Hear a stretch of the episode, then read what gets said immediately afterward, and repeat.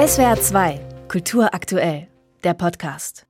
Heute beginnen die Hörspieltage der ARD, wie schon seit vielen Jahren in Karlsruhe am ZKM. Und wie immer steht der Wettbewerb um den deutschen Hörspielpreis der ARD im Mittelpunkt, zu dem die neuen Landesrundfunkanstalten, das Deutschlandradio sowie der österreichische und der Schweizer Rundfunk jeweils eine herausragende Neuproduktion einreichen. In diesem Jahr ist es eine besondere Ausgabe, denn dieses größte Festival für das deutschsprachige Hörspiel, die Hörspieltage, sie feiern ihr 20-jähriges Jubiläum. Jubiläum. Eine gute Möglichkeit, nicht nur zurück, sondern vor allem auch nach vorn auf die kommende Dekade zu blicken. Und hierzu steht mir Walter Filz gegenüber, der nicht nur die Hörspielabteilung im SWR leitet, sondern auch die Hörspieltage. Herzlich willkommen. Hallo. Im Wort Jubiläum steckt von der Bedeutung her auch die Jubelfeier. Was würden Sie sagen, welche Punkte am Hörspiel werden in diesen Tagen besonders gefeiert? Ja, ich denke, obwohl 20 Jahre ja fast wie vorgestern scheinen, äh, haben wir doch eine ganz epochale Veränderung. Man muss bedenken, vor 20 Jahren gab es äh, im Grunde das Internet nur als kleine Klickbude. Es gab keine Smartphones, es gab keine Social Media, es gab weder Spotify noch YouTube. All diese Kanäle existierten nicht. Aber es gab die ersten Versuche, könnte man diese Hörspiele nicht vielleicht auch downloaden oder irgendwie streamen. Und ich habe nochmal in die Annalen geguckt das war ganz lustig, weil die Breitbandverbindungen waren damals so miserabel, dass ein paar Leute versucht haben, Hörspiele runterzuladen, das dann aber wieder aufgegeben haben. Und es gab eine große ARD-ZDF-Analyse, die besagte, tja, könnte gut sein, dass dieser Internetboom schon wieder vorbei ist. So, heute 20 Jahre später gucken wir im Grunde nur noch auf die digitale Ausspielung. Natürlich senden wir auch. Wir haben sie Hörspiele im Programm, aber wir haben nicht mehr alle Hörspiele Beispiele im Programm. Bestimmte Dinge wie serielle Produktionen, die beim Publikum super gut ankommen, die senden wir gar nicht mehr auf dem herkömmlichen Weg aus dem Radio, sondern die verbreiten wir digital und die Verbreitung übers Digitale wird im 20. Jahr der Hörspieltage das große Thema sein. Mhm. Und Sie haben es gerade im Vorgespräch einmal gesagt, das war ganz interessant. Hörspiel ist keine Live-Veranstaltung. Also ist es ein Streaming-Gewinner, würden Sie sagen, die Sparte des Hörspiels? Absolut. Also wenn man ganz ehrlich ist, muss man sagen, wir hatten ja früher nur Vermutungen, dass es Leute gibt, die Hörspiel hören. Und jetzt haben wir natürlich die Klickzahlen und äh, die zeigen uns teilweise, es sind Millionen, die Hörspiele hören und nicht nur Millionen insgesamt. Es gibt wirklich für einzelne Reihen Serien, klassische Dinge wie der ARD Radiotatort, inzwischen klassische Dinge, gibt es wirklich Millionen Hörer. Darüber sind wir natürlich sehr erfreut, aber das bringt uns auch in die Situation zu gucken, wie erreichen wir welchen Hörer zielgenau, wo wenden wir uns jeweils hin. Das Hörspiel ist also durch die digitalen Ausspielwege sichtbarer geworden. Thomas Müller, der Leiter der ARD Audiothek, der meinte, man probiere jetzt auch mehr aus und ähm, auch durch die Erfolge von Podcast und Streamingdiensten heißt das, dass der Druck oder auch die Chancen steigen. Ja, wie immer, sowohl als auch. Der Druck steigt, klar. Vorher wussten wir nicht, wie viele uns hören. Jetzt wissen wir ziemlich genau, wie viele uns hören. Wir wissen sogar ziemlich genau, an welchen Stellen die aussteigen. Das heißt, da müssen wir dann gucken, hat da dramaturgisch was nicht funktioniert? Gab es da irgendwie einen Spannungsabfall? Sind die Helden an dieser Stelle langweilig geworden oder was ist mit ihnen passiert? Also insofern, da ist ein gewisser Druck, dass man nicht mehr machen kann, was man möchte. So einfach so. Aber es gibt auch wirklich riesige Chancen, Dinge auszuprobieren, zu sagen, okay, wir machen mal eine riesenlange Serie. Wir gehen auch in Genres rein, die man eigentlich eher von den Streamingdiensten im Bewegtbild, Fernsehen, Film kennt, also Mystery, Fantasy-Serien, Science-Fiction, solche Dinge.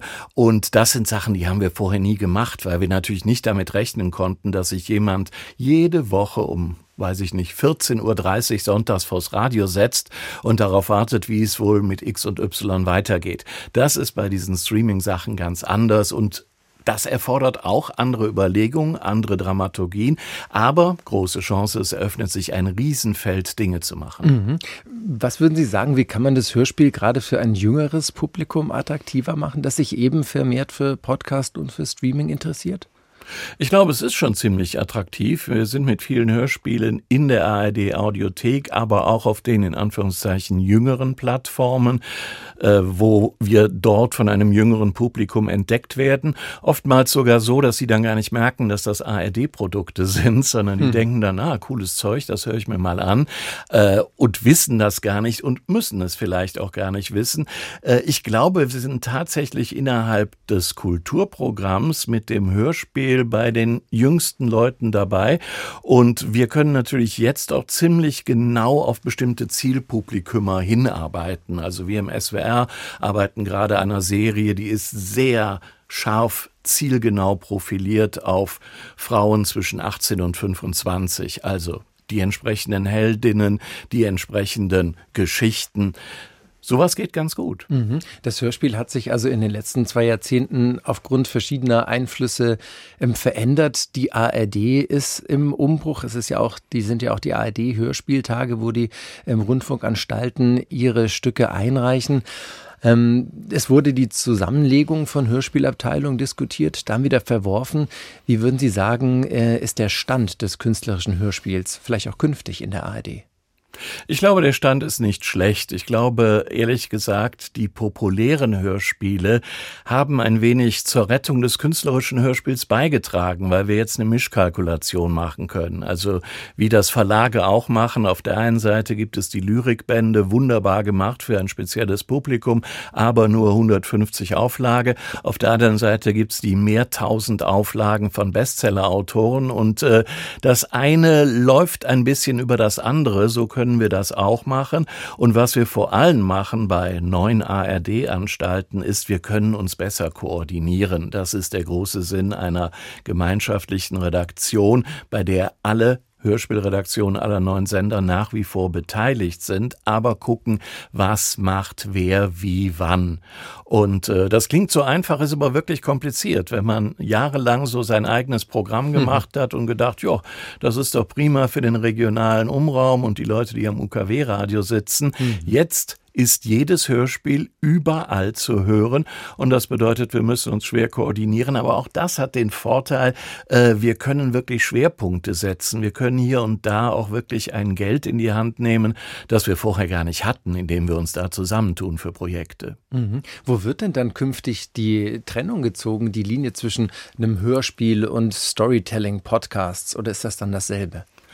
Ach, es gibt ja jetzt schon äh, sehr viele gemischte Produkte, auch was ein Podcast ist. Äh, da denken die einen, naja, das ist irgendwas Abonnierbares. Die anderen denken, das muss auf jeden Fall zwei Leute sein, die lustig miteinander reden. Mhm. Also das ist ganz, ganz schwierig. Es gibt viele, viele Grenzformen, aber wir haben auch festgestellt, dass relativ klassisch, ich sag mal, illusionistisch inszenierte Hörspiel, also der Film für den Kopf, ist nach wie vor das, was ganz, ganz gut ankommt. Ob da jetzt ein Host vorne dran sagt, Leute, hört euch das an, ist eine super Geschichte, ich habe selbst gehört, finde ich hilft, aber äh, ist nicht der Kern der Sache. Mhm. In der Medienwelt blicken ja nicht alle sehr positiv in die Zukunft. Auch vielleicht hier in der ARD gibt es große Umbrüche, die Leute nicht nur positiv in die Zukunft schauen lassen. Ich habe das Gefühl, im Hörspiel ist das anders. Blicken Sie da erwartungsvoller auf das neue, auf das nächste Jahrzehnt? Ich bin da sehr erwartungsvoll. Also es gibt natürlich viele Menschen, die am Hörspiel beteiligt sind und es gibt viele Befürchtungen. Diese Befürchtungen teile ich nicht. Es ist aber auch nicht ganz einfach, die zu zerstreuen. Und äh, ich sehe eigentlich wirklich sehr, sehr hoffnungsvoll in die Zukunft des Hörspiels. Gerade auch, weil wir endlich wissen, wir haben Millionen Fans. Das größte deutschsprachige Publikumsfestival für Hörspiel und Klangkunst, die Hörspieltage der ARD, die beginnen heute bis Sonntag an dem der Kinderhörspieltag ist übrigens. Es gibt auch einen Binge-Listening-Marathon, wie ich gelesen habe. Was verbirgt sich dahinter? Naja, wir kennen ja schon Binge-Watching. Äh, auf Deutsch müsste man Koma gucken sagen, aber Koma klingt so gefährlich, deswegen lieber Binge. Das ist einfach das, was es äh, beim Bewegtbild-Fernsehen-Video auch gibt. Wir hören eine komplette Serie, zehn Teile, insgesamt etwa viereinhalb Stunden am Stück in der Nacht. Und äh, damit niemand umfällt, stehen die Liegestühle schon da. Walter Filz, Leiter der Hörspieltage. Viel Spaß Ihnen und eine schöne Jubiläumsfeier. Danke, dass Sie da waren. Danke, gerne. SWR 2 Kultur aktuell. überall, wo es Podcasts gibt.